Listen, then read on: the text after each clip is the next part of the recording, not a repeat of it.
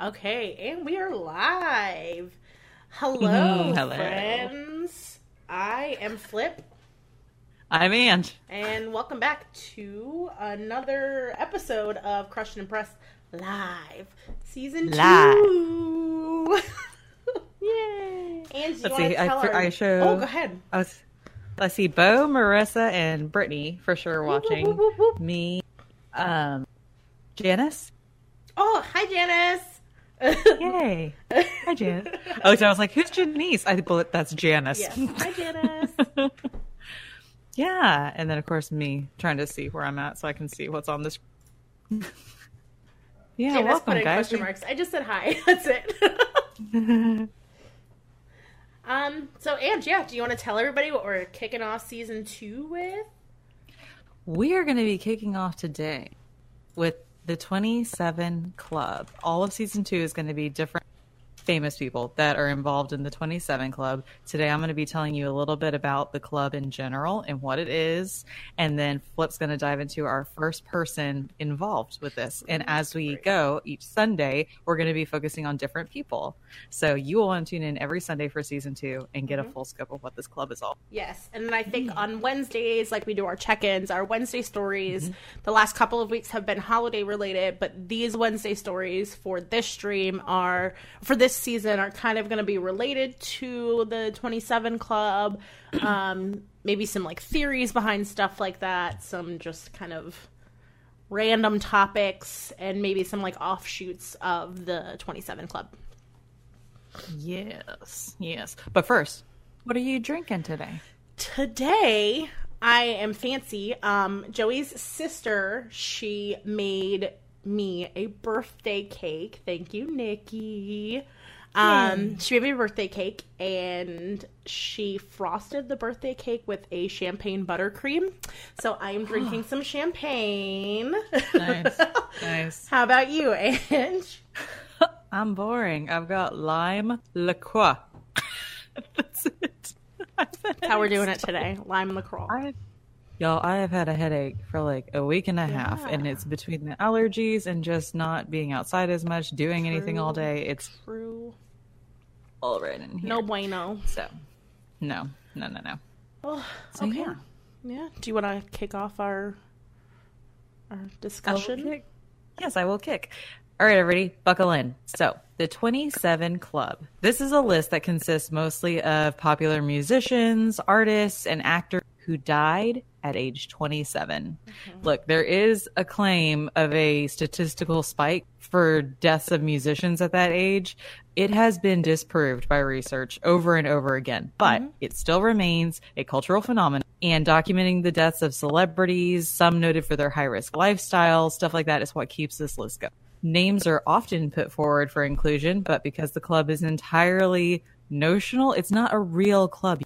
So there is no official membership. Oh my god. Yeah. So by all means, I'll say little Billie Eilish. How old is she now? Uh, like like 19? 19? I don't 18. 18. She just turned 18. So let's say she died at 27. There's no guarantee she gets into this club. You guys, there is not an official club. what we're going to be talking about is the 27 club that includes um, all these people. Let's see, we went through this. Most of them died from drug, alcohol abuse, or a violent means such as homicide, suicide, or some dealing with their car. Um, the deaths of several of the 27 year old popular musicians between 1969 and 71 led to the belief that the deaths were more common at this age. Statistical studies have failed to find any unusual patterns involving musician death at these ages and comparing it to equally small increases at ages 25 and 32. There were studies done, you guys. You can look up all these studies if you want, and there's nothing consistent across um somebody let's see there's a quote that i have on here fame may increase the risk of death among musicians but this risk is not limited to the age of 27 I like So that idea. yeah so you're good if you're under the age of 27 you want to become famous go ahead doesn't mean you're going to die right at 27 but um, you could Joey likes to tempt fate. He he jokes about it a lot and he says that he's going to die at 27. Well, he's at 27 now and he hasn't died yet. So this is his year Joey, take some risks. Start Right? doing a lot of cocaine. Oh my god, please don't. Please don't. I that's need you to keep your job. Like, All right, so this club has been repeatedly cited in music magazines, journals, and the daily press. Several exhibitions have been devoted to this idea, as well as novels and films and stage plays. And there have been so many different theories and speculations about the causes of such early deaths and their possible connection. And we're going to go into those more on our Wednesday check in. Joey said he's trying to get famous this year. So Stop it, Joey. stupid. We already have Corona. We don't need your death on right? top of it. Please. Okay. Um, the number of musicians who died at 27 is truly remarkable by any standard. Although, you know, humans die regularly at all ages, there is a statistical spike for musicians who die at 27. And that's that's a quote from a BMJ study that was published back in I lost the date, but it's a study. Um, there was a study in the British Medical Journal, uh, December 2011, and it concluded that there was no increase of the risk of death for musicians at age 27, although the sampled musicians faced an increased risk of death in their 20s and 30s. This was not limited to the age of 27. So, more of that shit. Popular culture, just real quick references for the 27 Club and popular culture. Music. The theme um, is referenced in the song 27 Forever by Eric Burdon on his 2013 album Till Your River Runs Dry. The name of the song 27 Club by Letlive off their album The Blackest Beautiful is derived from the uh, Magenta's eight studio album, The 27 Club, directly references the club. Each track is a tribute to a member of the Ooh, club. That sounds cool. I know that sounds real cool. Um, the song titled 27 by Fall Out Boy from their album, I can't pronounce that. Foliado? Oh yeah, do? Foliado. Yeah. Foliado, I got it right. Is a reference to the club. And this song explores the hedonistic lifestyles common in rock and roll. Uh, Pete Wentz, the primary lyricist for Fall Out Boy, wrote that song because he felt like he was living a similarly dangerous life. yeah, he was. Don't tempt fate, bud. Don't. hey, you're famous in the I music. mean, he's way out. older than 27 now, so He's fine. He missed it. He missed that He cut missed that cut off. um, on his song Brand Name from the album G O O D A M, Mac Miller said to everyone who sell me drugs, don't mix it with that bullshit. I'm hoping not to join the 27. It's really sad. And he died at 26. Miller died September 7th, 2018 at the age of 26. Close. And his was. autopsy revealed that the cause of death was an accidental overdose Yep. of fentanyl uh, coupled with cocaine and alcohol. Yeah. Um, let's see. The song "Colors" by Hals Halsey references the club with the lyrics, "I hope you make it to the day you're 28 years." Uh, rapper Watsky, man, I'm not good at this. Uh, Watsky references the club on his song "All You Can Do" with the lyric, "I tried to join the 27 club, they kicked me out." Um, Not a bad the thing. song. I know, right? Be happy. Uh, the song 27 Club by Ivy Levan, released as a promotional single for her debut album uh, No Good, refers to the club. Uno by Rex Orange County refer- refers to the club in the last line of the song, which and every now and then I think about the fact that I'd become a legend if I had died at 27. I haven't heard of a lot of these artists. I just I happen to know who Mac Miller is and Halsey, but that's about it. Let's see. Uh, Adore Delano uh, released a song called 27 Club in her third studio album, Whatever. And she was 27 years old at the time of the. Uh, That one sounds I'm almost done here. Oh, Juice WRLD. Juice WRLD referenced the song in his club Legends, where he says, "What's the 27 Club? We ain't making it past 21." And then he And didn't make it past 21. No shit, that is next. Oh my god, yeah, that song was dedicated to rappers XXX Tentacion. I can't X Tentacion. Tentacion. Tentacion, XXX Tentacion, who was murdered at 20, Lil Peep, who died from an overdose at 21, and Juice WRLD died at the age of 21 from an accidental overdose. yeah. Jesus. What? Um, and there's one last thing video game. In Hitman from 2016, there's a mission named Club 27. One of the targets is a singer named Jordan Cross, who is celebrating his 27th birthday. I do not remember that. That's a Joey question. I'll have to ask him. Yeah, Joe, you play that game? You see that level? it's a mission, sorry. It's a mission called Club 27. Okay.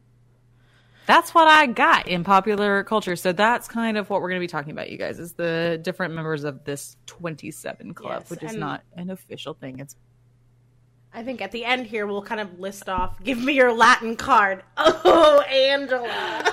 I know. Stop it, Mike. Calling me out. Tentacion. um, XXX. XXX. Oh, there's I I I I I I I V I V I I X X I X I I X V I I I What do wheels you on a big rig. And they're rolling, rolling, rolling, rolling, rolling, rolling. What do you have going on right now? It's a song about wheels on a big rig. It's a whole thing. It's Bob Okay. and Tom. All right, But they count it. They count from one to eighteen in Roman numerals. Go ahead. you're good. Um, I think at the end of this episode we'll probably list out a lot of who we're talking about. Um, I may not give them to you in order because I just we have it written down a certain way. Um, but we'll of course always post when. Oh, thank you. Of course, we'll always post what he said. Much love, Mike. um, of course, we'll always post when what like topic we'll have stuff like that. All right, so today we are kicking it off with Robert Johnson. Um, I believe Robert Johnson, in at least in America, is really who kicked off the Twenty Seven Club.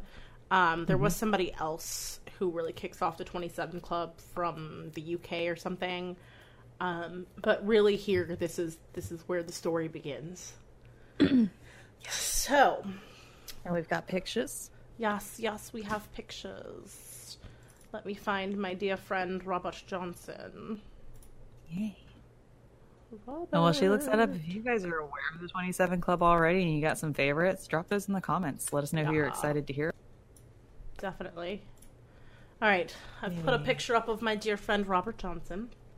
Um, Robert Johnson was born on May 8th, 1911, in Hazlehurst, Mississippi.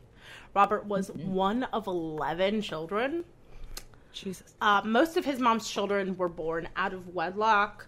Uh, his mother's name was Julia. They didn't really list what her last name was, but her, his mother's name was Julia. Um, and she and a man named Noah Johnson, who worked as a like farm hand with her. Um, at this time, everybody's working on like plantations as farm hands and sharecroppers, stuff like that. Um, so she had a child with another farmhand named Noah Johnson. Um, now, Noah Johnson is Robert Johnson's real father, but she was technically not married to, but like in a long term relationship with this guy named uh, Charles Dodds. So Charles Dodds becomes Robert Johnson's father. Okay. Um, Robert like is not into this whole like farm life thing, but he's like, fine, whatever, I'll do whatever my parents tell me to do. And eventually, he moves to Memphis, Tennessee, with Charles Dodds, who is again his father. Um, Charles gets to work on a different share of land. Um, he didn't like the owner that he was working for previously. So they moved to Memphis, Tennessee, and while Robert is growing up in Memphis, he starts learning basic guitar from one of his brothers. Um, And then when he's eight, he moves back in to Hazlehurst, Mississippi, with his mom and her new husband. Um, again, at the time, mom and her husband are sharecroppers and farmhands, and all information that we have at this time shows that Robert was not interested in that. He was solely focused on his music. And of course, this really like pisses off his parents because they have work to do, bro. Well, And- and it's one of those, God forbid you have a kid and you're like, we just want you to enjoy the family business. One day you're going to take over. This is what you need to learn. I'm going to be a musician. And he's just like, no, Great. fuck you guys. I'm gonna do whatever I want. Good so, kid, good. Oh, yeah. When he turns 19, he marries a woman named Virginia Travis, who was 16. Remember that this is early 1900s. A different time, different different time, different time, different place. Bring yourself back, okay? So he marries uh, Virginia Travis, who is 16, and she died giving birth to their child. It was a son. There's not a whole lot of information about this son, except that he was found years after Robert Johnson's death. Uh, he's a truck driver. Oh. But other than that, there's no other information about him. Um, in 1930, Robert heard of a musician named Son House. Um, musicians at the time had weird names. I don't know. Like they don't now, Flip. What did I just say? XXX what? Tentacion. Tentacion. Mm-hmm. And Lil Peep. And no, not a fan of Lil Peep, but whatever. I don't Um, even know who that is. so, Son House was supposed to be the most gifted musician of their time, and it's from House that Robert learns more guitar skills. Um, and he would watch House play. I had his MP3. Who was MP3? It was a minute ago. Lil Peeps or Robert Johnson's? Yeah, let's be clear. you got good taste, or I mean, are we both. judging you, Mike? Maybe both. Who knows? It, it it really do be like that sometimes. He comes back. It was a mashup. Um, but he oh maybe he's talking yeah, Son House. Yeah, that's who he's talking about. Um, but he's supposed to be the most gifted musician and House is like, "Hey, Robert, I will teach you how to play the guitar. And what I'll do is while I have sets, like while I'm playing sets, when I take breaks, you can come in and play during the breaks." Well, Robert, he takes he he takes up, up on that offer and he plays during the breaks and Robert is fucking atrocious. Like to the point that Oh. Son House is telling people like Robert made like patrons go home. Oh no! Like he was the worst no. guitar player. Um dang. you know, he's practicing, he's practicing, he's practicing, but he's just not any good. And you really can't see it too much from that photo. Um, but Robert had like abnormally long fingers. Let me see if I could. Oh, that picture took over Angela's whole face. Um, Robert had abnormally long fingers. Um, it was suggested that that kind of made it really difficult for him to play guitar. Um, so some people say that that might be the reason why he was just horrendous. uh, he also had a vision problem in one of his eyes as well. So Dang, poor guy. Jesus. can't catch a break. Maybe they just wanted you to work on the farm. yeah, you just need to work on the farm, homie. Um, so in 1931, Robert remarries and he moves back to Mississippi. Um, and he just continues to travel around the Delta area. You would think having longer fingers would help him play the guitar. You would think, but I think a lot of people said that because his fingers were so long, he's not like based off. You can see in the photo, like based off where like his joints are and where his knuckles are, it's hard for him to grasp certain chords. Is basically what they were saying. So he couldn't really fully play. Um, Yeah. Long fingers are really good for piano. Don't know how they do with guitar. I don't ask me. Got short, just short fingers, and I don't do the instrument. um, so he remarries in uh, 1931 and he travels around the Delta playing guitar and just overall improving his skills. Uh, House stated that he was honestly surprised by the improvements that Robert had started to make. Um, again, he was horrendous. All of a sudden, he's playing really, really well. Uh, Robert travels to New York, to Chicago, to Detroit, to St. Louis, and rumor has it that Robert would focus on one woman while he was playing, whether that woman was single or not, which is hmm. like totally scandalous in these times because Yeah. at this point, men have like zero issues beating the crap out of you for just looking at their woman. Yeah. So he was really, really running like a huge risk by doing this. But he, to him, it like made it easier for him to play. if he was just focusing on one person, which I get as a performer. Like I focus on one specific area and then I can move to another area. But he was like, no, this one lady the whole night.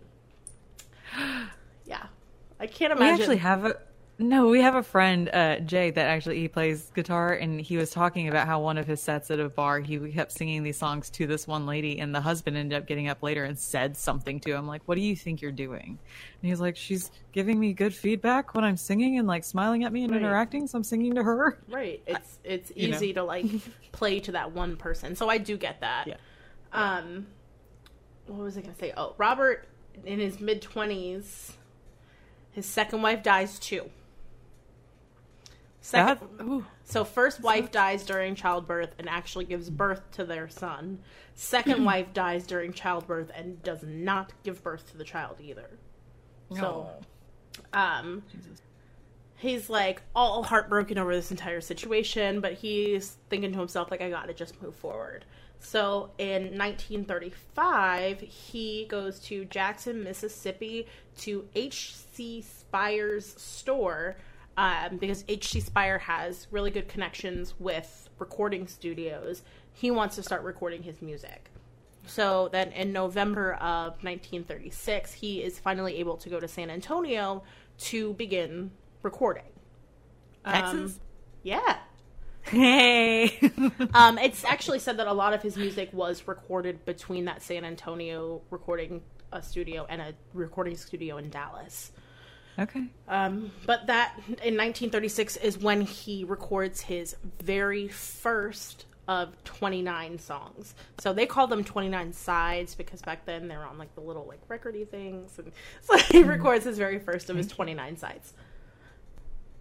Um, his music is has a ton of influence. Um, it is basically the start of rock and roll.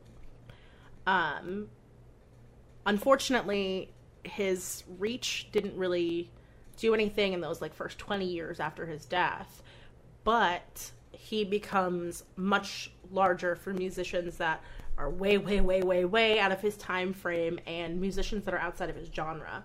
Um, he records four particular songs that are of major influence to people, and that is what leads to him being inducted into the Rock and Roll Hall of Fame. Of course, he's not inducted in the Rock and Roll Hall of Fame until like a decade after his death. Yeah. Yeah. Um, and it's super interesting to him because the he recorded his first song a decade before the Rock and Roll Hall of Fame was founded. And then, so we're talking like 20 years after he becomes like, uh, after he becomes famous is when he finally starts having some kind of reach. Uh, many musicians state that his revolutionary stylings influenced their music, and they've included his stylings into their own music. So we're talking musicians like Eric Clapton, uh, Robert Plant, Fleetwood Mac, uh, Bob Dylan, Sam Dunn, and then other members of Slipknot and Rush, who basically say that shit. he is the great great grandfather of heavy metal. Holy shit. Which is super interesting. What a Like- trip. Like, a blues guitar player becomes the great great grandfather of heavy metal. Like, I, I, I, I listened to a couple of Robert Johnson's songs, and I just, you know, don't really see Slipknot coming from that. don't really see Rush and YYZ coming from that. But, you know, I don't know. I'm not a guitarist. right.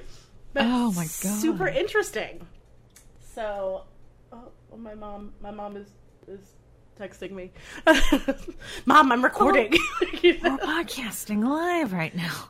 um, so Robert dies uh, August 16th, 1938 at the age of 27.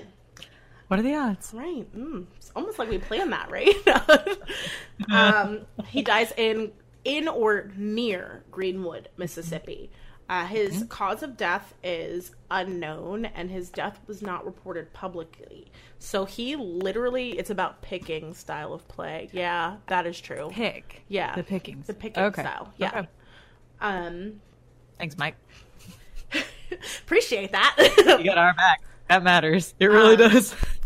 he like literally just disappears from all historical records and it took 30 years for anybody to even find his death certificate That's crazy. he just poof vanished and like everybody i can imagine like living back in the 1930s and being like you know what last week we went and saw that Robert Johnson guy down at the music hall, and I've never heard of him since. Like, what? Did he just take a break or what? Yeah, we Dead. So yeah, he's wiped from all historical records for like 30 years. They finally find his death certificate, and when it's found, it only lists the date of his death and the location with no official cause. Ugh, that's creepy. Um, there's no autopsy done, and he's literally just reported as like some black man who's found on the side of the road near a farm. Oh, that's fucked up. Like nobody knows who he is all of a sudden. I think you figure out who it is, and it's like, Like w- like y'all weren't just watching him down at I don't know at the at the the juke hall. Like that's what they were called. The what it juke is, halls. that's what it is. Yes, like he like y'all weren't just listening to this man down at the juke hall, and now like he's now you all of a sudden don't know who the hell he is. Um, a lot of people suspect that he died of syphilis.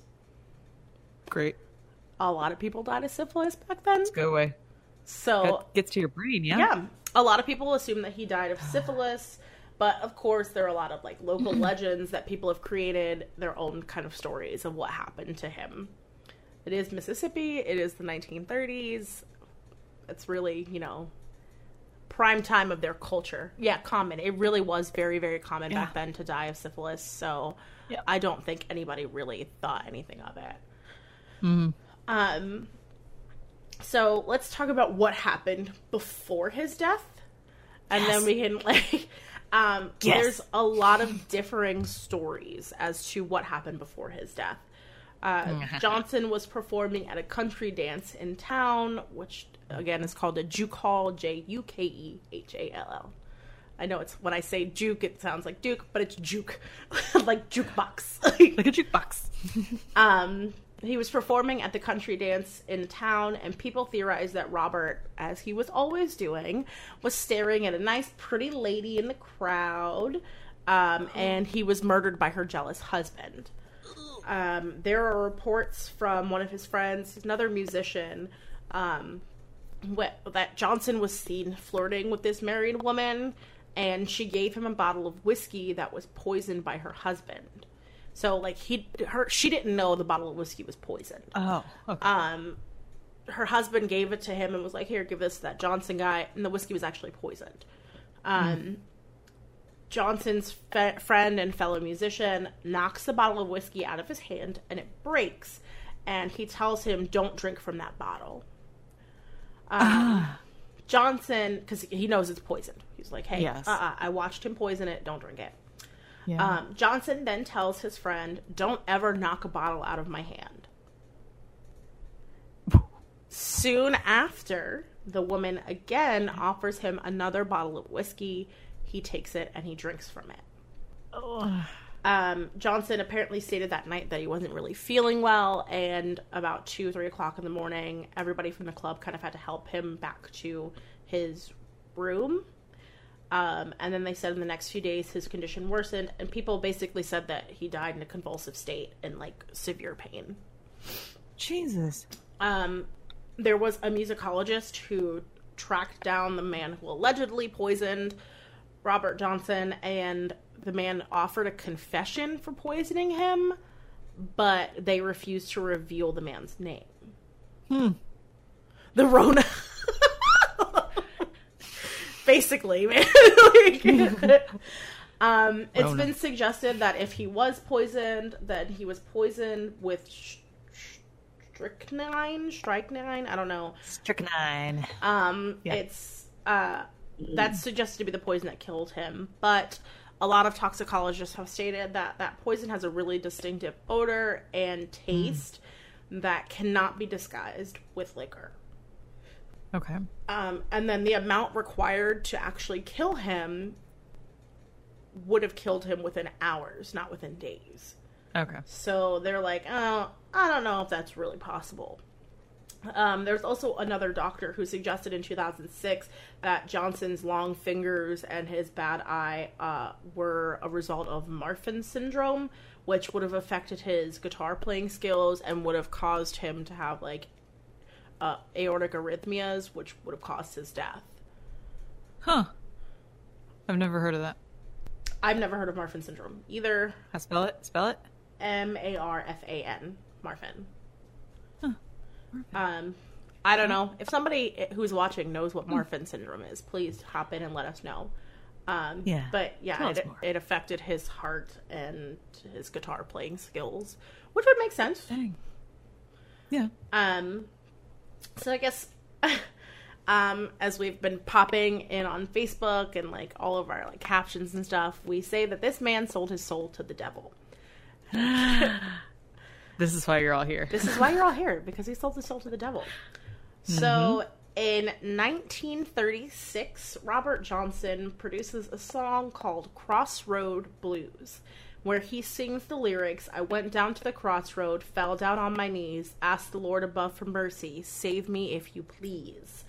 Um, a lot of people think that this is like a confession or like an allusion to his death. Um, according to legend, when Johnson was living on the plantation in Mississippi, he really wanted to be this great blues musician. And he was instructed to take his guitar to the crossroads over near Dockery Plantation at midnight. Then, hmm. while he was there, he met a large black figure who took his guitar and tuned it. And then that black figure played a couple of songs. Hold on, Mike said something. It's actually a disease that affects connective tissues. Part of the reason why he had those long fingers. I guarantee you he probably had long limbs in general. Thank you, Mike. Like, I'm learning a Google. lot today, man. Is it going, Mike, was that it just in your head or did you did- Google that? Because either way, I appreciate it. Yeah, I appreciate for- it. We, we have a picture of this crossroads Mm-hmm. demon shit. Y'all, there was live photos taken at that time. Mm. Kidding, kidding, kidding, kidding. yes, a lot of photos. Which one are we looking at? We're looking at um this one here with the devil. Yeah. So, um, yeah, the, this dark figure takes guitar, he tunes it, he plays a couple of songs on it, and then he returns the guitar to Johnson and gives Johnson this gift of mastery of this instrument. Um, this directly mirrors the legend of Faust, in which Faust is highly successful yet dissatisfied with his life, and that leads him to. I'm in PT. I have to know that. Okay. Excellent. Yes. Thank, Thank you. Um, it leads Faust to make a deal with the devil at the crossroads, exchanging his soul uh, for what? Joey, man, get out of here! Exchanging his soul for unlimited knowledge and worldly pleasures. So basically, in exchange for mastery of the instrument, Johnson gives his soul to the devil. Um, and with that gift, Johnson is able to create blues music, which he becomes famous for. Didn't Um, they do something with that storyline in uh, like a Tenacious D movie as well? Yeah, Pick a Destiny. There you go. I'm like, this story sounds so familiar, but out Um, of this context. It's actually a super common trope, I guess would be the best way to put that. Um, where musicians, and I think that has to do with this whole like people right now don't really talk about Yeah. looks like the Yeah. yeah basically um but basically the idea really is that musicians in general and the same thing with this like idea of like the illuminati stuff like that musicians famous people sell their souls to the devil in order to receive fame um but in doing so they tend to die earlier than others because the devil comes to reclaim what is his Yep. I have not read this Legend of Faust. I just kind of dabbled in some information on it because it happened to come up when I was doing my research for this. Um, but super interesting to me, and definitely, I think there's a lot of musicians right now where they have that idea of people selling their souls to the devil. I know people talk a lot about like Lady Gaga and stuff like that. I don't know. Ooh. Ooh. But yes, apparently musicians and, and famous mm. people are out here selling their souls to the devil, and I think that that is a large kind of kind of weaves itself into our research into the 27 Club because that's a lot Yeah. of the thought is that these people became famous because they sold their soul to the devil, and they worshiped the devil, and they had to repay what was owed. Um, now, this legend develops over time, and it's said that the legend redeveloped because of Johnson's, um, the rediscovery of Johnson by white fans. Um, Yes. Takes a minute. sorry, guys. Um, yeah, the rediscovery of Johnson by white fans. Um, and that's, I'm talking this is happening like two decades after his death. So we're talking about his induction into the Hall of Fame, and then all of these famous musicians who are like, yeah, man, that guy is really inspirational. And I mean, we're not talking about too many African American artists here who are saying that he is inspirational to them. Um, Right. So it kind of stems this this rediscovery of this story stems from these musicians and other white fans passing the story on down the line. Um, House, who was his teacher, remember his teacher from way back when, who said he was god awful. Oh yeah. um, he was often heard telling this story to other musicians because they thought of this as the only explanation for how Robert Johnson, who was awful just a few years ago, could become so fantastic all of a sudden. Um, so he basically tells this story about his astonishingly rapid mastery of guitar and how he must have sold his soul to the devil. And the musician that he's telling this story to is later reported to Downbeat in 1966. And now this becomes like a widely known story. Apparently, he also had friends. On... Yes, he did have friends on the other side. Okay, question. Down downbeat, is that a way of playing music? no, Downbeat is a magazine. Thank you. like I don't know, like you know, when we were like teenagers, they had like Tiger Yes. Beat and stuff. Yes. So I'm guessing like Downbeat is something like Tiger Beat. I'm fully where did I get all my Hanson posters? right from Tiger Let's Beat. be real. Tiger Beat, Teen Beat, all of those. Um real quick question. Are we able to play any of his music through this? Is this something that maybe people at home need to pull up while they're listening to I was gonna say, um, if we pull it up, we will likely get demonetized. Uh, So no, we're not gonna risk that, demonetized and copywritten. I'm sorry, you guys. But um, what I can do is I can maybe pop some links to his music up in the comments when we're done with this, and then we can pop them onto the Discord page too, if anybody is interested in that. Yeah, go listen to that devil inspired music, guys. Yeah, Crossroad Straight from Blues. Satan to your ears. Yeah, right. Yikes! Hey Carrie May. Carrie May is back to drink. Downbeat is the first note of a musical measure. That's where the ah, I like it. Oh, Look at Thank this. you. I kind of got both. Um. There is another version of this story that tells of Johnson meeting the devil in a graveyard instead of at the crossroads. Um, and this story is hi. this story is similar to the story of uh, another musician. Last name is Zimmerman. Um, he was also from Hazlehurst, Mississippi, and he learned to play the guitar at midnight while sitting on a tombstone. Zimmerman is said to have been a huge influence for Robert Johnson. So I don't know oh, if that's kind of also how this story stems, or like, you know, Johnson hears Zimmerman's story and then goes and like recreates this scenario himself. But Right. whatever. Do we um, have uh does that other piece of artwork does it involve the headstone or no? I remember pulling up something with a Uh, headstone, but it may have actually just been no, that is his headstone. Okay. This is the other image that we have of him sitting there playing the devil's music. That devil's music. devil's music. Rock Well, and roll is uh, bad. I was gonna say his music is the foundation of what? Of rock and roll, and that is the devil's music. Yeah. Rock and roll is the devil, uh, just like foosball. Foosball? Foosball is the devil. Oh my god. Angela, please tell me you understand that reference. No, I don't. What is it from? it's from I'm the so- Water Boy. Sorry, I haven't seen that. Bobby in Boucher's mama tells him that foosball is the devil. so bad. Um. Anyway, yeah. Now you got to go watch that. Any, it's it's that it would be a uh, that would be a badass shirt. I'm actually super into that. Get somebody Yeah. to print that on a shirt for me. when Ange and I come out with merch, that's going to be on one of our shirts. Hey, there you go. Um, so Dockery, Hazlehurst, and Beauregard, Mm-hmm.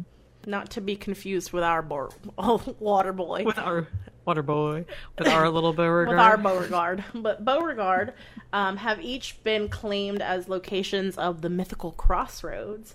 Um, there are tourist locations that claim to be the mythical crossroads in Clarksdale and Memphis. So you can actually Marcy, we're going. I was gonna say, so you can actually go to the crossroads, um, which sounds cool. Joey and I have not been to Memphis yet, so I, I really want to make that trip at some point. Uh, we we want to.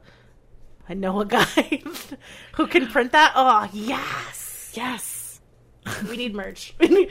um, Yeah. yeah. Joey and I have not made it to Memphis yet, but when we go to Memphis, that's where we're going. Last year we went to Nashville, so let's go to Memphis.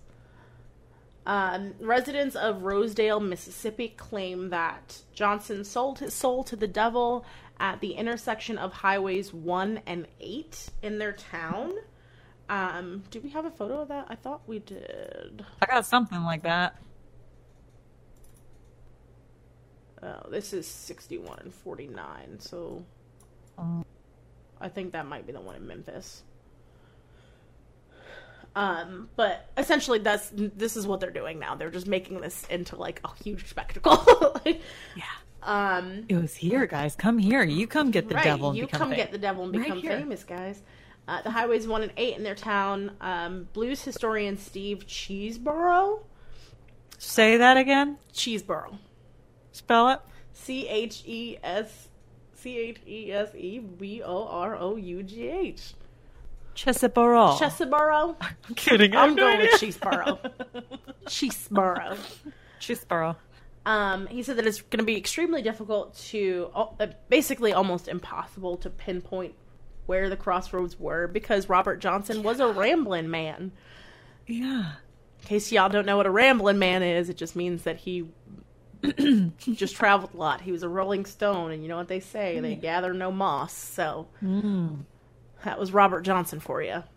Um, scholars theorize that the devil Robert speaks of in his music is not actually Satan, but refers to the African trickster god Legba Huh. or Ligba. I don't know. Be careful, he might be family. if Robert Johnson is related to me, we're oh crap. Like, so she goes, guess what I found out from doing a podcast? yeah, right. Um, so yeah, they they theorized that it was not Satan, but instead the African trickster god who has been long associated with the crossroads. Um, but when people talk about the African trickster god meeting them at the crossroads, they're not necessarily saying that. And apparently, in African folklore, it's not that you're selling your soul to the trickster god, but basically, the trickster god gives you something, and in exchange, you need to give him something. So like an Ursula Ariel situation. Right. I'll give you legs, I'll you give give, you me your legs, you give me voice. your voice. Yes, essentially. um, there are others that theorize that it wasn't even an actual devil that Robert Johnson was talking about, but instead he was talking about black music and black culture and the embrace of European dance music. Um, at that time, when you're talking about this, that black culture, um, it had really, really strong roots in religion. Um, it- to them, this so when the devil went down to Georgia, did he get there via Memphis? He must have. Yes. Um, so they're talking about so, so in black cultures at that time that were really rooted in their religion, this kind of like rock and roll blues music, European music was considered to them really truly the devil's music you know it was sinful in their culture so a lot of people think that maybe he's in his um talking about the devil in his music he's talking about how black culture embraces his music as devil music Oh. It, it's totally That's- that's possible. Yeah, but it's less exciting. It is totally less exciting. I like to think that he went down and met the devil and sold his soul to the devil and really just started this trend of the 27 Club for us. Yes. That's why Um, we're here. so I guess we can address there are some like slight issues in uh, a lot of our timelines here. Um, there's not a whole lot that is known about Robert Johnson's life. He has two marriage certificates that were found in records, and there were also records from schools that he attended. Um, but all of his records have different birth dates on them. Don't know why. And are we even sure they're all the same guy? Right. So I'm, I'm actually going to get into that. Okay, Um, okay. So yeah, all Good. of these records have different birth dates on them. Um, on his mother's census from 1910, he is not listed. So they are assuming that they know that he was born after 1910. Um, but then on his mother's census form in 1920, um, she lists him as like seven or eight, which means that his birthday could have occurred anywhere between 1911 and 1913. Okay. Y'all fill Um, out your census forms. You can yeah. do it online. It takes two minutes. See, this is why you need to fill out your census forms because we need to be able to do shit like this. Yeah. Make it Yeah. easier Forget for all me the and political Ange. shit. It's this. Yeah, it's the it- true crime part that we Yeah, need to fill it out for. Make it easier for me and Ange and all the future true crime podcasters. Thank you. Um, the only significant dates that were documented were his dates of recording in uh, Dallas and San Antonio, which were in 1936 and 1937. So those are the only dates that we specifically have recorded. Um, and based off of those dates, you can tell what how old he was. Okay. Uh, in 1912, the Crossroads broadcast on NPR. I don't know what the Crossroads broadcast is. I believe it is another like podcast that they do. Um, and I mean, I know what NPR is, but trust me, I know. Oh God, I grew up listening to a lot of NPR with my grandparents. Uh-huh. Um, but there is a possibility that there was actually more than one Robert Johnson traveling around the Delta at that time, making music, so that could throw off a lot of the records. Um, and there's somebody who states that on the back of his death certificate, there is a record of somebody else named Robert Johnson who played banjo, who had also died of syphilis. Stop it. Okay, look, here's this thing. Let me take take a sip of your champagne because I got a theory. Um, who is it? It's the lady that wrote. Um, oh, what is it? Not live, laugh, love. What's that one where she goes and travels the different countries? Eat, pray, love. Love. Jesus, the Eat, Pray, Love lady. Uh, there was some other book or a podcast I was listening to. Anyways, she was talking with another author that I really like about um, the muse, like inspiration and stuff like that, and how sometimes this talent or idea comes out into the world and it doesn't just go to one artist. It goes to like three of them, but only one of them will take the time to acknowledge, do it, and go through with it, and then they get the fame. So sometimes you'll, you know, how you have a thought, and then somebody suddenly that invention happens, Right. Like right around the same time. You're like, no, but I had that idea. I just didn't do the work to make it happen, but that person did Right. right? What if, hear me out, that devil was inspiring guys that had all these same names. They all played a stringed instrument, and it only really, the fame only hit one of them. It is 100% possible. Mm-hmm.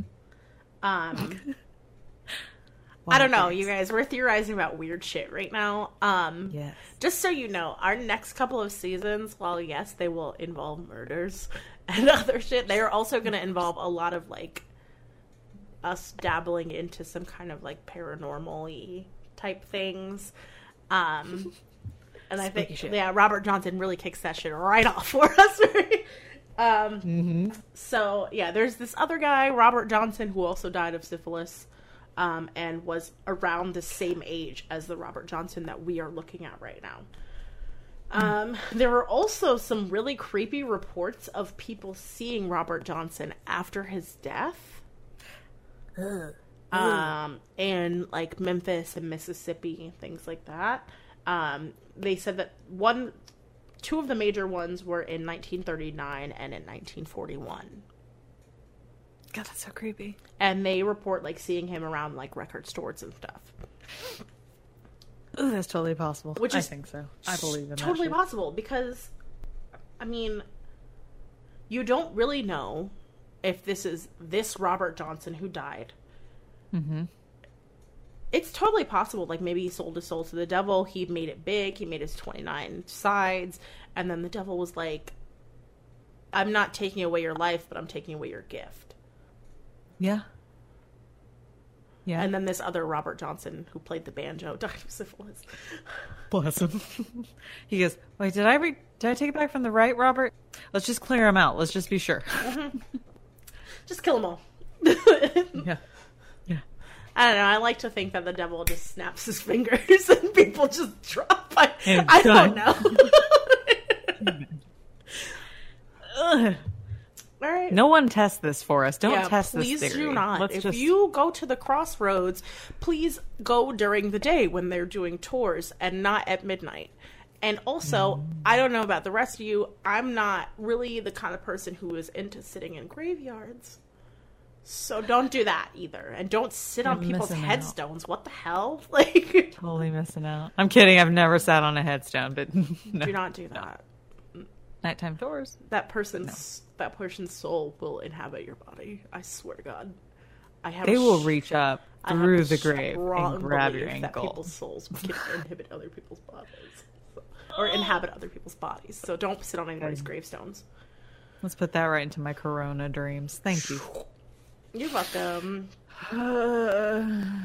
But really, that's that's all that's really known about Robert Johnson.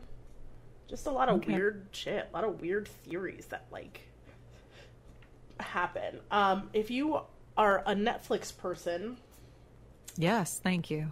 Um, there is a documentary on him. Let me make sure I can find it. Robert Johnson hmm documentary. Yeah, it's on Netflix. Um, oh, it's called uh, "The Devil at the Crossroads." It is on Netflix. It oh, funnily enough, I guess it aired last year. Last year, oh, aired last year Nice. on April fifth. Um, I guess maybe it was around this time that Joey and I watched it. Um, it is a really good documentary. Um, talks a lot about his life, talks a lot about the possibility of him selling his soul to the devil. Also, really heavily explores the idea that he was probably poisoned by somebody. Um, based off of how African Americans were treated in that time frame, it, I would say that it is totally possible that he died and like people were just like, oh, whatever. Yeah. Um, and they just were like, oh, just write it down and be done with it, you know. Um, hmm again, he didn't he didn't have a wife. Both of his wife both of his wives were dead. Um, his son isn't really talked a lot about, so it's fully possible that he died and or somebody with the same name died who was in the same area at the same time, and they were like, hmm, must be the same guy. Mm. Kind of an unfortunate turn of events. Um, Dang. yeah. Well, it's just one of those living that dangerous lifestyles of being really into, you know, your whiskey and your ladies and your rock and roll and you've made deals with the devil and then all of a sudden you turn 27 and you're fucking dead. I mean, I'm into my whiskey and my rock and roll. I'm not dead yet, but I'm also just 26. So, You got time. You Pray- got time. pray for me, friend. Yes. Got two Um, years. I got one year to. Well, I got two Sorry, years. one year minus a. I mean, within the time you're 27, you have right up until you turn 28. Fingers crossed. So two two years minus a couple days. Okay, Right. you're fine. The countdown begins. Good luck. Oh, here we go. It's juke joints. Juke joints. That's the word I was looking for. Juke joints. Oh my god. Um, yeah, and you know what? It is very true. I'm just I, I popped into another article, and they're basically saying the same thing that like Johnson's improvement mixed with superstition leads to this kind of being known as the devil's music. Um, Yeah. Do I know if you, you have a year exactly before I die? Got a year left of whiskey and rock and roll. There you go. Live your best. 26 will be the best year of my life. Um, Let me see. Chasing Robert Johnson's ghost, old weird America. listen, I'm telling you that like this is a really strange story. And like not in the sense of like like yeah, he lived a really like tumultuous lifestyle and was married all over the place and all and all of his wives are dying and he only has one kid and his parents are basically like, "Hey dude, you're an asshole. Why can't you just work on the farm like the rest of us?" Um but it's it's super interesting when you get that that story of the devil and then the ideas that people are seeing him at like record shops in Memphis and stuff around that same time, especially when record shops in Memphis were where he basically got his start. It is super super interesting. Ghosties Okay, I just real. found what is it? DrSnake.com, and it's this guy talking about how him and uh, my voodoo mentor Earl Marlowe and I were both big fans of legendary Mississippi Delta bluesman Robert Johnson, and we once went on a pilgrimage to what we believed was the crossroads where Robert Johnson reputedly sold his soul to the devil in exchange for guitar prowess and and then let's see, if you're a musician and you pass through a country crossroads in Mississippi at the witching hour, you need to beware. Otherwise, Robert will take you by the hand like the Pied Piper and lead you down. Interesting. Uh, let's see. Uh, he added that the specter of Robert Johnson would then take you to the devil and try to trade your soul with him in a bid to get out of the bargain he made with the devil back in the early 1930s. But according to According to Earl, the devil is picky. He only accepts the souls of musicians with genuine star potential. He doesn't take amateurs or deluded ones. So basically, if your soul ain't taken, it means you're shitty. um, but if you've got talent and charisma, it ain't safe to pass through a country crossroads at midnight in Mississippi. Other Robert might come along and try to trade your soul. I like that they consider midnight the witching hour in Mississippi. I thought it was 3 a.m. It's definitely 3 a.m. Okay. Just Three- everybody be clear. 333 being the the height of witching. Ugh. That's when all the shit goes down. Yes, 333 Okay. being the height of witching. Jesus.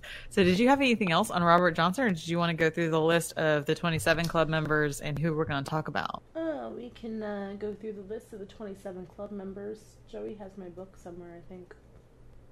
I've got uh, the one we pulled from up here. Yeah. Let me see. So, guys, these aren't necessarily in order that we're going to be covering Right. these. And some episodes, some of these are so short, we won't have a full episode to just one person. We'll be doing two. So, Flip will do one, and I'll do one. Yes. Um. So let's see. We did Robert Johnson today. yes. Um, Brian Jones. He was a founding member of the Rolling Stones, Rolling along with Mick Jagger and Keith. Richards. You know what's also very interesting to me, and I have to say this, is that Yes. a lot of our musicians that are part of this 27 club are rock and roll musicians who state that they have been influenced by Robert Johnson. Keith Richards is on this list. Of course, their music through Rolling Stones is significantly um, Yeah. influenced by uh, Robert Johnson. Uh, Jimi Hendrix was significantly influenced by Robert Johnson. Mhm. You ever think that maybe these bands take his music and then he comes to collect? They get that curse. Um. That, like you said, Jimmy Hen. Uh, that's fun. That's a whole different kind of death. Um, Alan Blind Al Wilson. Um, he was known as that because of his poor vision, but he was uh, he headed up the American blues band Canned. I know, bless. And uh, they performed at Woodstock in 1969. We'll Ah, go yes, through him. Janis Joplin and uh, Jimi Hendrix. Yep. Janis Joplin, Jimi Hendrix, Jim Morrison, I'm just saying. um, Ron McKernan, Ron Pigpen McKernan. He was the founding member of the. Grateful Dead. Uh-huh. Kurt Cobain. That's my homie. Kurt Cobain didn't kill himself, just so y'all know. Nope. Nope. Did you get? Did I send you that one? Yeah, yeah, yeah, yeah, yeah, yeah. Okay, good. Kurt There's- Cobain did not kill himself. No, there's a there's always a meme going around, and it's a picture of Courtney Love with Kurt Cobain. And one of the ones that I saw a long time ago was uh, Courtney Love labeled video, and Kurt labeled the radio star. So video killed the, Killed radio, the radio star. star. Yes. that shit's fucked Um, up. And Car- I think the uh, one I found it says she's the original yeah, Carole she's Baskin. the original Carole Baskin. Shit. Um, I don't know. Um, Keep going. Sorry. Amy Amy Winehouse. She killed herself. Yeah, that was Oof, unfortunate. So that's yeah, that's, that's- what I had on this short list. I Yeah. think those, that's who we're covering. that's our main people that we're covering. Um, in our kind of like season finale slash wrap up episode, we will talk about some other musicians, artists. Oh, we're talking about uh, Jean Michael Basquiat Yes. um, as Yes. well. But we will also touch on some other people who are part of the 27 Club. Maybe not as big of names here in the US. Um, some people in the UK, some people in Canada. Um, who else do we need to talk about as a member of the 27 Club? Because we had Um, more, I just don't remember. I don't remember all of their names. Yeah, we had a whole meeting. It took a couple of hours. We Yeah, did had, it. Like a really We do plan about this. One of my favorite memes. the video killed the radio star one. That's like one of that is one of my favorites. Um, yeah, There was another one. It was it was JonBenét Ramsey and her brother, and it was the video killed the radio star, Oh saying that the brother killed her. Like, oh god. Not to say Kurt Cobain and Courtney aren't real people, but geez, the you know Ramsey kids are real people. They didn't ask to be famous. well. Woo, Canada. Yeah, woo, Canada. Um, let me see who else. I, have to pull up the docs, you guys. I have to pull up docs. Thank you, Um, yes, you guys. If you come across these funny memes, please send them yeah, our way. definitely They send them to me our wall. because I love them. Brittany sent me one and it ended up on uh, Philip's birthday announcement It on our. Instagram and then somewhere on our oh no, it was on Facebook too. It Mm-hmm. was a little I think it's Bubbles Mhm. from the Powerpuff Girls and it's like me watching true crime. Mm. Um, so yeah, we touched on Robert Johnson. Um, we are not touching on Nat J- Jaffe, who was another jazz pianist. Um, we're not touching on. Well, probably just touch on them briefly. Um, Jesse Belvin, Rudy Lewis, Joe Henderson, Rockin' Robin, Rockin' Robin Roberts. you guys, I hate tongue twisters. Say it, Um, say it again. Spell it. Rockin' Robin Roberts. There you Um, go. yeah, Malcolm Hale. A lot of people that we're not necessarily touching on, um, kind of in that in between between Robert Johnson, um, Alan Blind Owl Wilson, Jimi Hendrix, and Janis Joplin. We're not like there's a couple of artists in between that. Um, there is another um, artist in between Janis Joplin and uh, Jimmy Morrison that we are not covering. Um, how many else? There's some artists in between. We're, we're I think really for us it was touching more on like people that everybody really knows about. If there is somebody on this list of 27 club members that you guys personally are like, hey, can you make sure you touch on that? Definitely send it to us. Drop it in the comments. Slide it into our DMs, as I say every week. Slide it on into our DMs and let us know. Um, there's a ton of pe- people on this list. Oh, we're not Yeah. talking about Peter Ham. Is he not on the schedule? No, I Was- was he in a- from Bad? Some of the Wednesday check-ins, you guys were going through some of these because they were real little too. Yeah, um, he's from Badfinger. I don't, I didn't notice that we didn't put him in there, but we might throw some stuff in there. You know, yes, yes. Some of the ones that check-ins are people on this list. Um, How do you say that name that Bo just sent? Oh, hold on. Sorry, look at your other screen. She's got like three screens. Yelkin. Anton Yelkin. Yeah, we'll I probably. think, touch is that a real person? I feel bad. I don't know who It that is a real person. Um, I think he is on our list of Wednesday check-in topics. Okay. Um, If not, he is now. no, he is on our list of Wednesday check-ins. Um, yeah, yeah, he is. Um, and I don't think we really kind of. Yes, Anton. Yes, he is on our list. Yes, of, I know who that is now. Thank yes, you. Yes, he is on our list of Wednesday check-ins. Um, Yeah, that was fucked up. I remember when that happened. Happened. yeah. Um, I think a lot of people. There's a ton of people in between Kurt Cobain and Amy Winehouse that we are not touching on as like big episodes. Um, it's weird, kind of looking at this list because they do tell you exactly like it'll be like you know 27 and 363 days old. You know. Which is interesting. The lead singer of Ink and Dagger. Hmm. It was a hardcore punk band from, punk band from Philadelphia. And y'all, when we pulled up, there's a huge master list of Mm-hmm. like all these people that really are involved, and it goes through and it says um, means of death. Yeah, And their we were birth just date, going through- how they died, a Jeep, right? Yes. Yes. Yeah. Okay. And that's we were going through, and I'm just like, as you go, it's like vehicular manslaughter, vehicular manslaughter, drug overdose, drug overdose, drug overdose, drug overdose, and it's like shit. They all have Yeah. something in common. It's real creepy. And there's only a couple that were like uh, death by misadventure, and that, my God, you guys, if that could be my cause of Death death, by by, misadventure. misadventure. and I want to be like, I don't know, 94 years old, out there just living my best life, having Mm-hmm. a misadventure, and that's what gets me. uh, yes, that is why he is on our like after our Wednesday episodes because we touch on like major ones throughout the 30s to early 2000s. Um, early to really like mid 2000s because Amy Winehouse was Amy what, Winehouse. 2011. Um, so we touch on everybody in that area, and Amy Winehouse is really our main one that we stop out. Everybody else after 2011, we're trying to pop in on like little Wednesday or Wednesday check-in episodes or our um, I died that way by misadventure. Yeah, she was 2011. Jesus. Yeah, 2011. Um, and then really the ones that you're gonna think about as like most recent.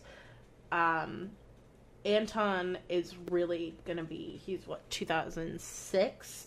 So after that, you only have three others. Um, that will probably be in smaller episodes for us. Um, but yeah, we'll touch on him too. He was 2016. yeah, 2016. Yeah. Yeah. So, any other people that you guys want us to check in on? Just, just pop them in here. I'm sure there's a lot of people on this list that I do know about that I'm like, let me like pause on doing that almost. Right. Yeah. Um, but yeah, let us know because this is some definitely interesting kind of stuff. Um, we have some interesting like Wednesday sub series stuff to talk about. Um, a lot of my favorite things happen on Wednesday sub series episodes. Um, I, I will tell my story about white lighters. Excellent. yes, the staple of the 27 Club, white lighters.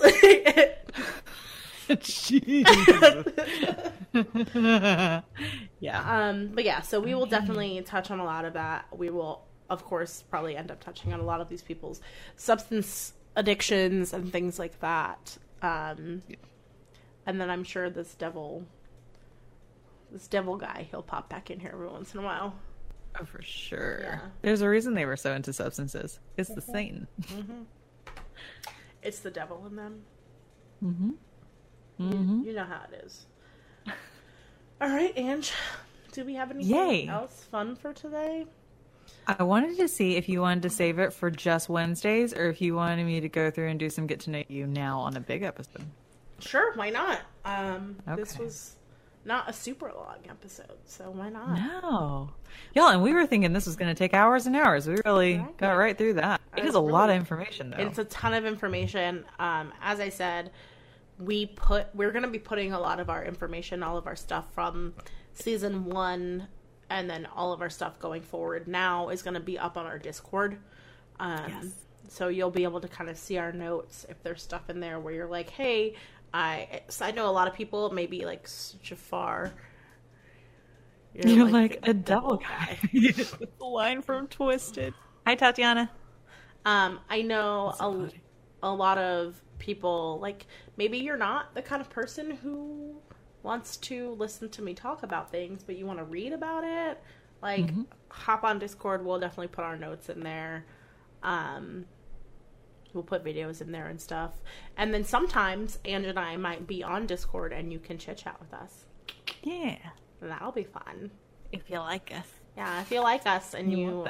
Don't want to chit chat on here, maybe you want to chit chat with us, just hit us up on Discord and we'll chit chat with you there too. Mm-hmm. Ange and I are cool Um, peeps. I swear we're real nice. I mean, we're also real mean, but we're real nice for the most part. I'm never mean. Liar. so, um, I have some get to know you games that I'm going to ask Flip. Um, if you guys have any questions for us, take a moment here, drop them in the comments, and we'll answer them. All right, Flip. Yeah. Who, who was your childhood hero? My childhood hero. Mm-hmm. Don't Little baby. Flip. Who was your childhood hero? We can always come back if you want to think on. Hold on, my childhood hero. Mm-hmm. I mean, I think growing up, I I looked up to my grandfather a lot. Mm-hmm. Um, like he was super intelligent, always kept like a really like level head about stuff, but also was just like really quirky. like, mm-hmm. like, like my grandpa was the kind of person that like in the morning for breakfast he would have like Cheerios with milk, and then he'd cut up bananas and put a slice of lemon pound cake in it, and then look at me and be like, "It's all going in the same place." just, just mush it all crap. up and eat it at once. Yes. So Yes. like he, he was always a lot of fun. I spent I, growing up. I spent a ton of time with my grandparents. So mm-hmm. I, I would say that yeah, like growing up, like even my grandma. So like they were really kind of like my childhood heroes. They always did such good things for us grandchildren. Oh, you're very lucky. That's really cool. Yes, I was Okay. very lucky. If you could live anywhere, where would it be? Um, you can ask Joey this. I tell him all the time that I want to move to Tennessee. Um, Yeah. Maybe it's just like the musician in me that wants to move there, but I, I love. I, I also just love Tennessee. Like, also kind of weird. I do like, like I love cities, Mm-hmm. but like I also like that. Like I love cities. Oh my god. I tell him all the time. I'm like, I want to move back to Jacksonville. Like, um, Good lord, you're a nightmare. That's fine. I love- fine. I love cities. type of per- Right. I love cities, but I also am really super into that like kind of like small town like like I'm talking like downtown areas that you see in like Asheville, North Carolina, stuff like that. Like I'm also really into that. And like Yeah. lake mountains and stuff like that. So that at some point like North Carolina, Asheville area or like Knoxville area would be cool for me. I'm not a fan of Nashville. It's nice. I don't really like it. It is a city, but it's not my kind of city. it's nice to visit. I wouldn't live there. Um, but yeah, Yeah. like Knoxville area or like Asheville would be top top tier on moving list. Nice. Okay. What was your favorite family vacation memory? All right, so let me explain. So growing up, my family we really didn't go on like a ton, a ton of vacations. Um, my mom has a best friend that lives in St. Pete, so my mom and I used to go there a lot. But I think out of all of my vacations, when I was thirteen, I went to New York and Grenada. Um, New York was really fun to go to as a teenager because at that point, like my family moved here when I was young, and every other time Jacksonville is a count. Uh, well, not a well, yeah. no, Duval is the county. Duval. Sorry. Look, now y'all got me started. somehow. Every episode, I'm gonna find a way to put it in there. No, um, um, yeah, because my family moved there when when moved here when I was little. So we moved away from New York when I was little. Every other time that I had gone back, I was between the ages of like five and like nine or so. So I didn't really get to experience it, but going back as a teenager was really cool because like my, me and my mom were like able to like walk the streets basically and like go do fun stuff and go to different shops Cool. and things like that. Um and then I also got to see a lot of my family. Unfortunately, that was the we were up there because uh, my brother was in the hospital at the time, and my uh, grandmother on my dad's side was also in the hospital. So we were really up there for them. Um, but my mom and I did. Yeah, Mike says it back. Yes. Don't encourage her, Mike. um, but and you know, I did get to experience a lot of that with my my mom and dad. Um, and then going to Grenada with my grandparents was such a cool experience. And we like, I have to go back. I tell Joey all the time, like, we need to go back to Grenada. The water is beautiful. Like, I just remember like m- my grandmother and I going to the beach and the water is so clear. They don't have sharks there. I don't I don't know how that's possible, but they don't have sharks there. Uh huh. And the water is so clear that you can see all the fish. And I just remember seeing like angelfish like swimming around my feet, like because they nip at your feet. You know, like I don't know if you've Oh. like in Thailand and stuff like that. They have like those like spas where you put your feet in the water, then the fish eat all the stuff. eat all the dead skin. That's what they do in Grenada in the water. They nip at your feet for free. So cool. Everyone for free. You ain't got to pay for it.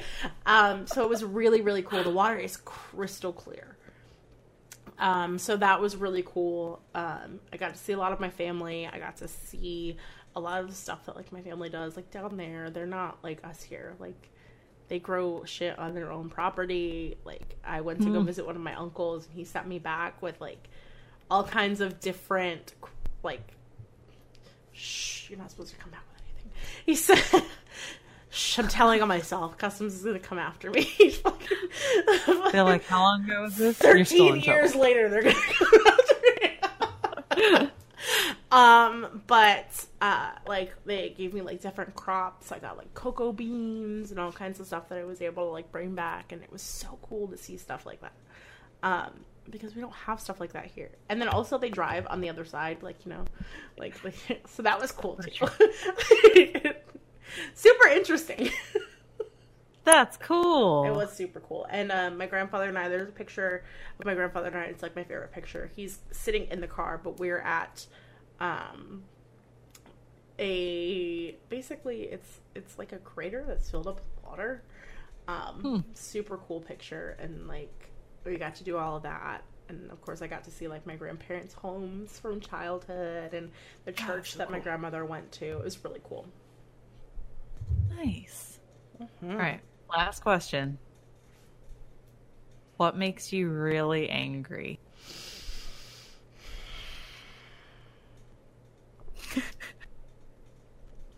What makes me really angry? Really angry. Like you know that time when you're real you're so mad that your lips get pursed and you can't control your face anymore and you're shaking. You're that mad. Um. Jeez, I don't. When's the last time you were even that mad? I know. I'm trying to think about it. Um, Mine's been over 10 years since I was really that mad.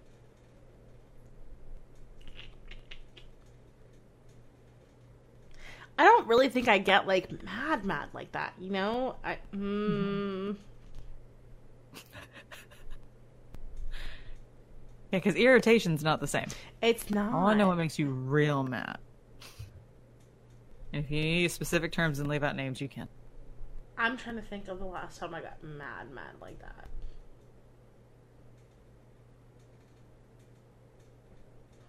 Aside from like people that like I've dated, like getting like mad, mad about stuff. Mm-hmm. Mm. I don't have anything like in my like life where I'm just like this is making me upset. I Mhm. will say probably the only time I ever got mad, mad at somebody was this time that like one of my like exes had cheated on me and I got mad, mad about it. Like not just like, oh I'm upset, Right. irritated. No, I was like mad, mad about it. like, I'm kill like, like I'm throwing shit, gonna kill somebody, mad. Um, other than that, no, I just got like stupid irritated about stuff. I got mad, mad at my roommate, my best friend Tori. she, she. It's really funny now, like when I look back at it, I'm like, wow, I can't believe like that actually happened. But essentially, she had this dog. We were living in a one bedroom apartment, Oh god. sharing a bedroom, sharing oh, a God. bed. Um, and Oh, I had a kitten, and she had her dog Navi. Uh-huh. Um, and we would swap on and off, like which animal could be like out roaming the house at a time. And it was Navi's day to be out roaming the house. Mhm. And I got home from work before her, and at that point, I was working. I was only working at Olive Garden at that point. I was going to school like full time, like really just like I got pissed off with her because Navi was out running the house and she was working a double at work, and Navi shit and piss all over the floors. And I got home and I flipped the fuck out. Like it was Oh, over because she was she hadn't cleaned it up, and I was like, listen, like I clean your dog shit up every single day. And I think like Navi had also like managed to like get into the fridge, and there was like a pizza box that she ate through. So and so like now she's got now she's got the human food shits, you know. And I was Yeah. pissed, and I just I was flipping out, and I was like, if you can't clean up after your fucking dog, I'm just gonna move out. Fuck you, like, and she turns around and looks at me with tears streaming down her face, and she goes, "Fine, fine, just go and leave me like everyone else does." oh. oh no. And at that point, I was so pissed off that I was like, I was so mad that I was like, you. what the fuck ever? Like, I don't even know what you're talking about. And she went outside Yeah. and she called her friend. Her friend was like, Are you a lesbian now? And she was like, No. and he was like, Well, I'm just saying, like, it sounds like you're breaking up with somebody. and eventually, like, I went outside and I saw her in her car and I was like, Do you want to get dinner? Like, I'm sorry that I yelled at you. Like, like let's just go get dinner. I was like, I'm not gonna leave. Like, I'm sorry that you like everyone else. Sorry, what's going on with you? Let's talk about your deep-seated abandonment issues. I was like, it's cool. I'm not gonna leave. It's fine. Oh my god. I feel like that's probably the last time like I was like infuriated with somebody. Okay, worth it. See, good question. Mm-hmm. I hope everybody that's watching is thinking about the last time you were really mad. Yeah. What caused it? How you know can what? Prevent that in the future. It's such a good Laugh thing though. Like that we're just like at this point in your life, you're like, wow, that was stupid of me. Like, Yeah, I could have just handled this and breathed through it and been right? like, I could have just been like, sorry, your dog shit on the floor, and I'm mad at you. But instead, I made her cry. Like, real bad. yeah, I made her cry real bad, and, You destroyed a person. and I literally dug up all of her past traumas by yelling at her. Not the right thing to do. That's the sad part about it. Is like I feel bad because I dug up all of her past traumas by yelling at her. yeah. That has God. involved work. It's been a while. See, it's hard to like. Yeah. Yes, Marcy said that has all of Marcy's work. anger is going to involve right now. I mean, yeah, that's me too. Like most of my anger involves work at this point. Oof. I am not in at at this point in my life, at the age of twenty six, because I can say that. She's so now. old and wise. I am at the age of twenty six. I can honestly say that in my personal life, nice job, homies. Later, bye, Mike. Thank you Bye, for Mike. joining Thanks for coming. us. Um, at the age of at a at 26, I can honestly say that at this point, I don't really get too mad about a lot of shit now, unless it involves work. And even the stuff at work that I get upset about, I think it's good because it's like shows that I'm like passionate about what I do. Yeah. um, when I was younger, I used to get pissed off about stuff all the time. Like, like, like eighteen to like twenty two. Like I used to get mad, mad. But now I'm just kind of like whatever. Like, Excellent. I'm gonna move the fuck on. But like, but, like, what about you, Ange? Okay, so I'm going to start back at the very beginning. Mm-hmm. Who's my child hero? I'm one of those freaks. I don't really have one. Period. Like I really can't think back to one person, teacher, family member, anybody that really stood out to where I was like, this is my, you know, one. Yeah. Um, I had a lot of really good influences. I had a lot of really great people. Um, I was gonna say my aunt uh, Terry, who taught me like we, I would go over to her house and she would teach me how to hold my pen and do my proper pen Aw. piano lessons. Taught me how to like cook a bunch of basic stuff. Um, her daughter Laurel, Cheryl, Buddy, all my cousins that I was around all the time. Um, Miss Stowe, my first grade teacher. But I really remember if I've got to pick one, Big Bird Big Bird was Uh, your hero. There was a whole special. It was a special that they did, and you can look it up on YouTube. It was Big Bird and and for whatever reason, this episode, like it was, I guess it was like a movie kind of stuck with me. And like I remember learning all about Chinese culture, and it was Big Bird went to China and he learned how to greet people with ni hao, and like that still is in my head because I can hear Big Bird saying ni hao That's sweet and then learning the symbols and a lot of how they dressed and the shoes they wore and all that stuff. And that kicked off just a, lifelong fascination with Asian culture. And like, you know, those American Girl dolls yeah, that are real expensive. They have American Girl baby dolls. yeah. And so when I got one, I insisted I could get, I wanted the Asian baby and I wanted Kim. And my mom's just like, okay. And she just knows it's based on that Big Bird in China episode and like all the food that I like, travel, interests, all that kind of stuff. Comes that's really really cool though. Backtrack, go with, yeah, Big Bird. Go with Big Bird. Okay. Um, Big Bird. Um, if I could live anywhere, where would it be? Anywhere else, y'all. right now, I'm not attached to this country in any way, shape, or form. I love everywhere. There's one planet. I have one. Time is so freaking short. And yes, I've traveled a lot of places. So out of the U.S., traveled to Chile, Mexico, Canada, uh, Norway, and for me, that's just not enough. I haven't seen enough. And if someone offered to let me go live in Australia right now, I if, uh, live in Ireland, I would. Marcy says I Norway. really liked Norway. I really liked Norway, and she knows specifically Bergen. I would live in Bergen, Norway, no problem. Oh, like with the train that we talked about for Easter. Okay. Yes.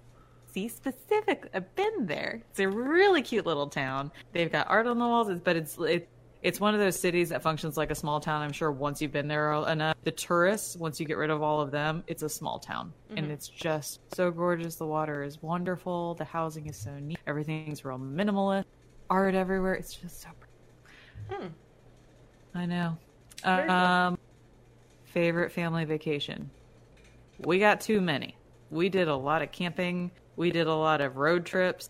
Um, and my mom was one of those. If we were driving just across, like from, I lived down in Corpus Christi, Texas, way in the south, we drive to visit family in Oklahoma. And on the way, we'd stop through all these towns. And this is before internet, before any of that. So we'd go to the library, check out a book on Waco, you know, or whatever.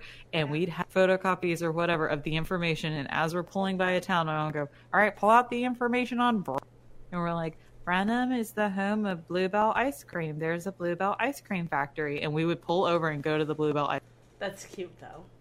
so those, any of those family vacations, it was, you know, and, and as a kid, we weren't really like we didn't understand what was. My parents are happily divorced now, but we didn't know at the time that there was a lot of stress in that you know whole situation, especially planning trips and getting us there, and that we didn't have a lot of money for these trips. We had no, idea.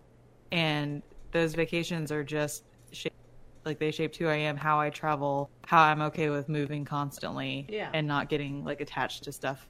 It it's just so much fun to go out there and see the stuff for me. So, um, but I would say my all all time favorite family vacation. I was in eighth grade. My brother was in sixth grade. Picture it, and this is Okay. pre two thousand. So this Yeah. is the year nineteen ninety nine. I guess. Yeah. Wow. We flew to Chile by ourselves, and we stayed with family in Chile for a month by ourselves without our parents. And my sixth grade brother navigated our way through the airport because I didn't know what the hell I was doing. And we have a picture of me carrying Mr. Raccoon. He's he's in my room. I can't go get him, but he's enormous. His little his head is like this big, and it's eighth grade me holding Mr. Raccoon with my little brother standing there with his backpack, ready to go through the airport and get us to. Ch- and we did that and cool. stayed with relatives and learned how to play cards in Spanish and went to the beach and uh, took a car and drove up the mountains to a sanctuary. We did all sorts of cool. Mm. We were definitely supposed to come back speaking Spanish. We did not. It'd be like that sometimes. Listen, Marcy says, "No wonder you make us see all the side road stuff on our trips." Y'all, last trip me and Marcy took, there was some statue of Mary way up on a mountain. Uh, and we we about drove up that side of that mountain to get to that statue before we realized this is a private road. We're not supposed to be on it. We've got to turn around. There are like special tours.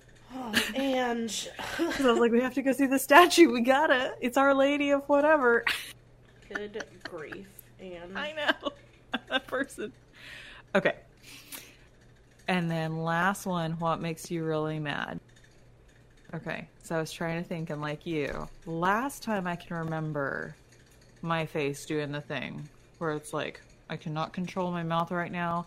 I am shaking. My temples start throbbing, and I just yeah, okay, I can't mention names, but it's not exactly a job. It's volunteering. And it was volunteering with our church. And it was asking a volunteer if they wanted to be taken off Oh. of the. con- What is it? it's it's Guadalupe. Our Lady of Guadalupe? Yeah, it's Guadalupe. Yeah, Our Lady Yeah, but she was on a mountain somewhere. yeah. Um, yeah. Okay. So this volunteer, we had a main people we call on that we expect to be there every Sunday, every fundraiser, all of that stuff. And I had asked this person, "Hey, you haven't shown up for almost a year. Would you like to be taken off of this constant contact list and only put on Yikes. as needed list?" Period. You know, that's it. You're still a volunteer. We still want to have you there, but I don't want you full time. And that person said, "Yeah, no problem. That sounds great."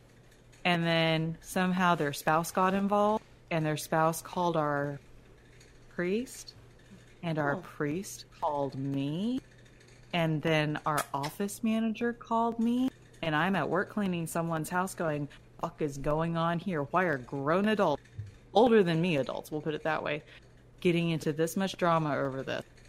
Mm-hmm. And I spent the whole day with my lips pursed and shaking. And it got to the point where I finally called the, the original volunteer and said, Here's the thing.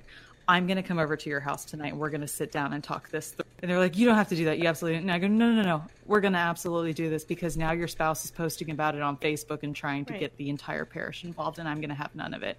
This is a church and we're volunteers, period. So when it comes to not my, because my work is zero stress for me as far as like dealing with my clients and all that stuff. I have no other employees. It's very the volunteer work I do.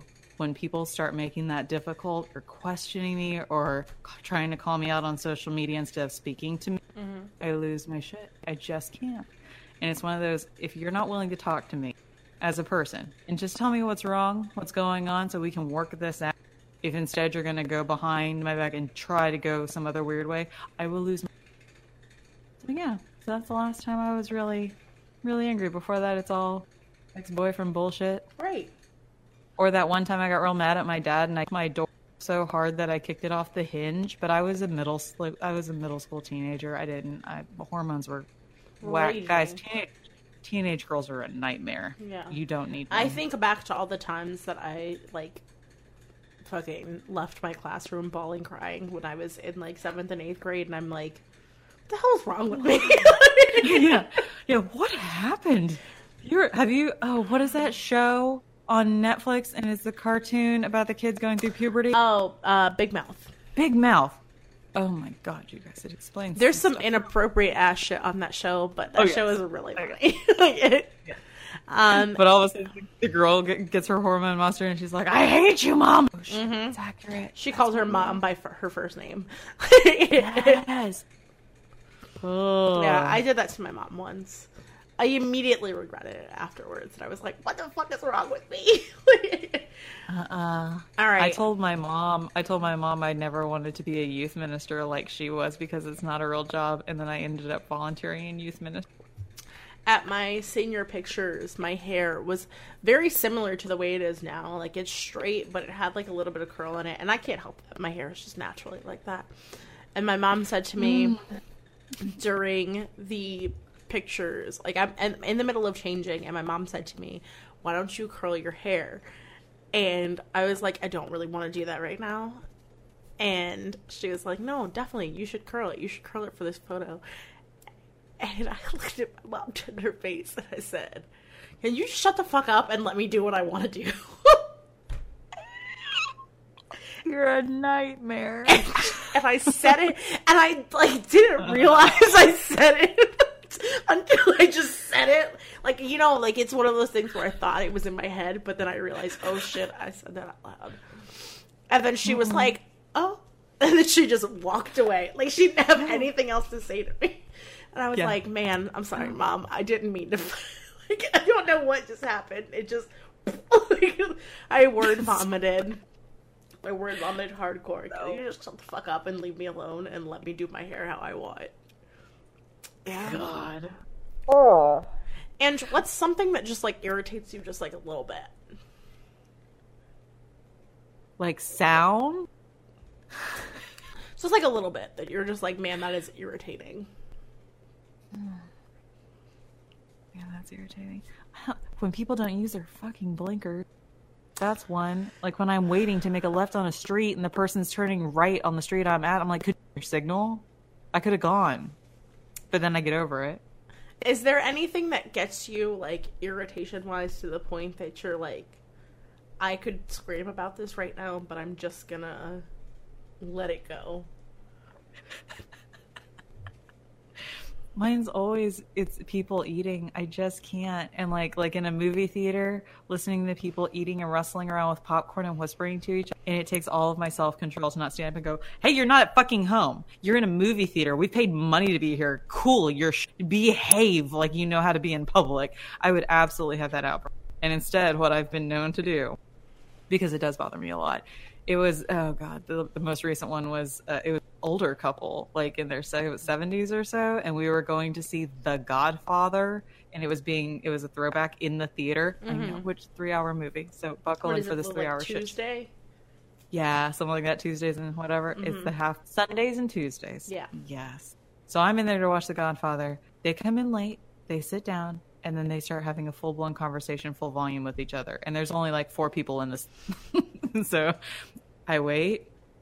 They are going to stop, right? They're not fucking stopping. You're not. You're seriously not going to stop. Set my popcorn down. Set my drink down. Slide over, and I go. this is people are watching me do this. Hi, you're not at home, and I can hear every single thing you're saying to each other. And I'm going to need you because if you don't, I'm going to ask you to leave. And if you don't leave, I'm going to get someone to make you leave. Thank you so much. And went back to my seat, and they shut the fuck. But I was like, I can't do this for three hours. I'm, I'm going to shame you in public. But yeah. So I think mine is, and I feel bad Joey's gonna come in here in a minute and be like, "What the fuck, Flip?" Um, yeah, good because we need him to give yeah, a final we need thought. To give a final thought anyway. So he is what I what, what we call it grazer when he eats. He grazes, and with that grazing comes him like leaving plates of like half-eaten food around, and it, it is so infuriating.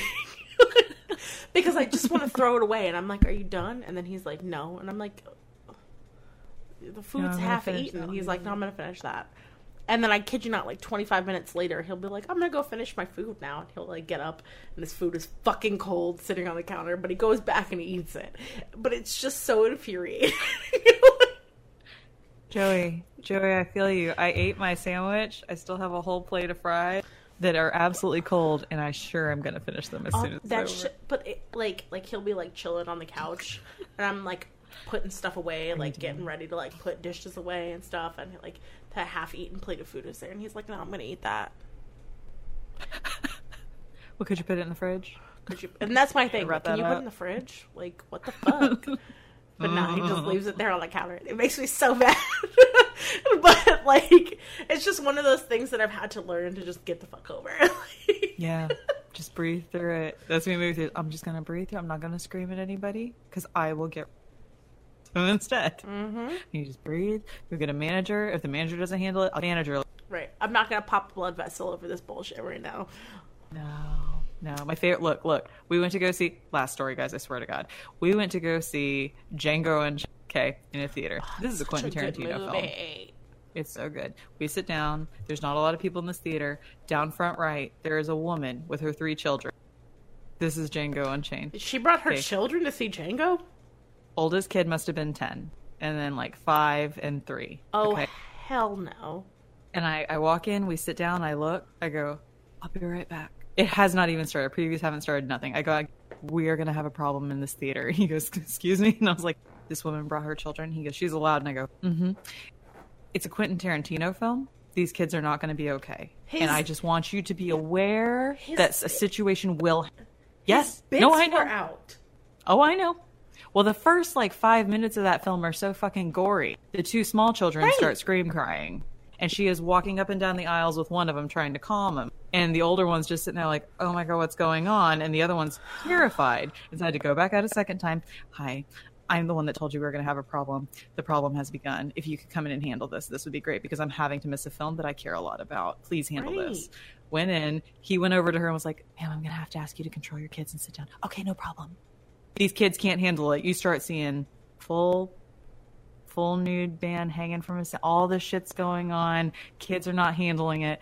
Third time I had to go there. You need to get this woman out of here and I'm gonna ask for my money back mm-hmm. because I've missed this film having to come get you. Yeah. I feel like that sometimes. See, Andrew and I are, are human. We get upset about silly little things sometimes. Yeah. Occasionally, Andrew and I will be talking about a case, and you will see that Andrew and I will get so infuriated about this case that we start to like flare up a little bit. Um, Yeah. That will definitely happen for me when we discuss Kurt Cobain. That is a case that infuriates the fuck out of me. Uh, I think it was just Yeah. totally mishandled, but we will discuss that later on when we talk about Kurt Cobain. Yeah, and that's saying if anybody saw, you can scroll back and watch. One of the first ones we did here was that Girl Scout murder at the camp, and just y'all reading some of those letters from those parents. I start like you full red, tears going, tremble mm-hmm. voice. Like I just can't. Where people, these get to us too. Yeah. But we gotta we got to share about it, so that Right. way you know it's just in our heads. Yes. Where those people that go, oh, this hurt my feelings. Let me show you. So yeah, let me hurt everyone too." else's feelings. If I have to feel this pain, you do too. yes. All make you aware. you guys. I think that's the end of our, our stream today. Yeah. Oh, Joey's here. He must have heard me talking about him. follow us follow us on all the social media we're on facebook instagram uh twitter, Twitter, and then what's this? Discord. discord Um, we're You on can email us. too. Yeah, please you email, email us at I crushed can- at gmail.com Yes, our email is on our Facebook page, so you can literally just go click, Mm-hmm. and it'll take you right to it. yep, yep. If you got questions, shoot them into our comments, into our DMs. Mm-hmm. Drop us an email. That would be super cool. I would love to see you guys email us about stuff. I get no tell us your stories Yeah. we'll share them definitely share your stories with us. Um, if you have anybody on the 27 Club information that you want us to talk about, like I said, you can email us, you can drop a, a, a comment, whatever. It would be cool. I would love Mhm. that. All right, and now a word from Joey. yes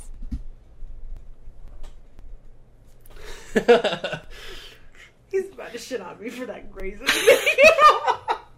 Grazing is the most efficient way to maintain energy throughout the day. thank you joey and thank you to the last electric radio band for allowing us their song bronze age of yeah, listen to it. It's a bop. that guys. song is such so much fun. Yeah, and you can find them on Facebook and all sorts of places too if you like that music. All right, guys. Peace out. We'll see you on Wednesday. Yeah. Bye. Be safe. Bye.